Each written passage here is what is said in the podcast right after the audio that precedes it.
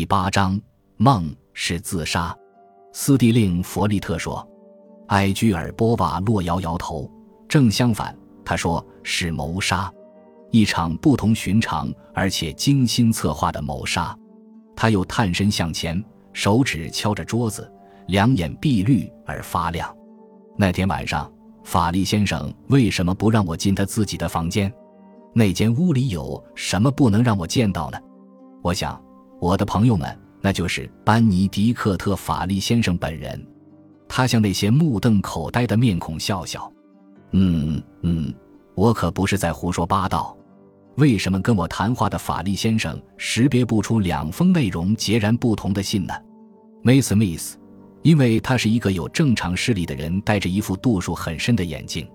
那副眼镜可以使一个视力正常的人几乎变瞎，是不是这样，医生？斯蒂令弗利特喃喃地说：“当然是这样。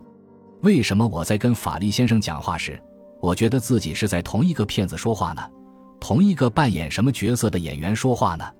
因为他就是在扮演一个角色，在琢磨一下那天的布景。昏暗的房间，带绿灯罩的台灯亮光照得使人看不清坐在椅子上的人。我所看见的是什么呢？出名的布头拼的晨袍，鹰钩鼻子。”是用化妆腻子糊的，一绺白头发，还有一副遮着眼睛的度数很深的眼镜。谁能证明法利先生做过那个梦呢？只有法利夫人能作证。谁能证明班尼迪克特·法利在写字台里面藏着一把手枪呢？只有法利夫人说了算数。这是两个人干的一场骗局。法利夫人和雨果·康沃塞。康沃塞给我写了那封信，跟听差交代之后就出了门。表面上是去看电影，可他自己有开门钥匙，出去一下，立刻又回来了。回到他的屋子，化了妆就扮演起班尼迪克特·法利来了。咱们再看看今天下午，康沃塞先生等待的机会到来了。楼梯口有两位证人可以发誓，没人走进或走出班尼迪克特·法利的房门。康沃塞等待街上车辆来往频繁的时刻，然后他把身子探出窗外。用他从旁边房内写字台上偷来的那把长夹子，夹着一件东西贴在那间屋子的窗户上。班尼迪克特·法利走到窗前，康沃塞把夹子收回。正当法利探头向外看，外面正在过卡车时，康沃塞就用他准备好的手枪向他开了一枪。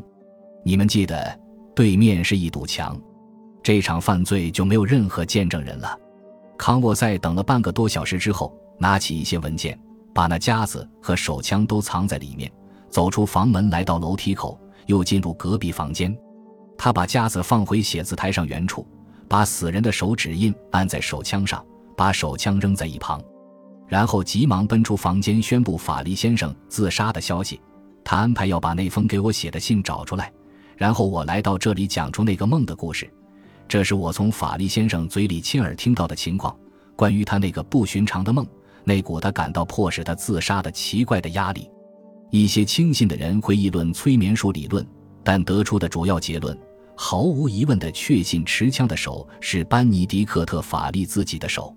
埃居尔波瓦洛的眼睛转向遗孀的脸，一张沮丧、灰白、惊恐失色的脸。到那时，他最后轻声结束道：“就获得了幸福的结局，二十五万镑和两颗同时跳动的心。”斯蒂令弗利特和波瓦洛沿着北路府邸的侧边走着，他们的右边是工厂高大的平墙，左边上面就是班尼迪克特·法利和雨果·康沃塞两人的房间窗户。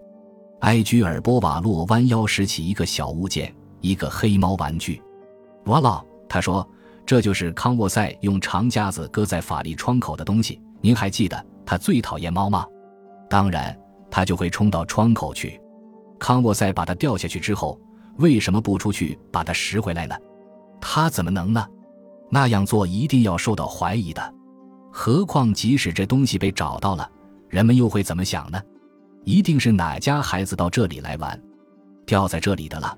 对，斯蒂令弗利特叹了口气，又说道：“你知道吗，老家伙，一直到最后一分钟，我都以为你要渐渐引到什么夸张的心理促成谋杀的微妙理论呢。”我敢赌咒，那两个家伙也是同样认为的。下流货，那位法利夫人，我的老天，他可真会撒谎。我倒很喜欢那个姑娘，有胆量，你知道，还有头脑。我想，如果我要是追求过她，别人一定会说我是为了金钱追求她的。您太迟了，我的朋友，那个位子上已经有人了。他父亲的失势给他打开了幸福之路。全面的来说，他倒是很有干掉他这对讨厌的双亲的动机咧。动机和机会可还不够。医生埃居尔·波瓦洛说：“这还必须有犯罪的坏品质。”我想，波瓦洛。如果你要是有朝一日犯罪的话，斯蒂金·弗利特说：“我敢保险你能逃之夭夭。”说实话，对你来说一定是轻而易举的事。我的意思是说，就可能没事了。同样，也一定是不光明正大的。这，波瓦洛说，地地道道是个英国人的想法。感谢您的收听，喜欢别忘了订阅加关注，主页有更多精彩内容。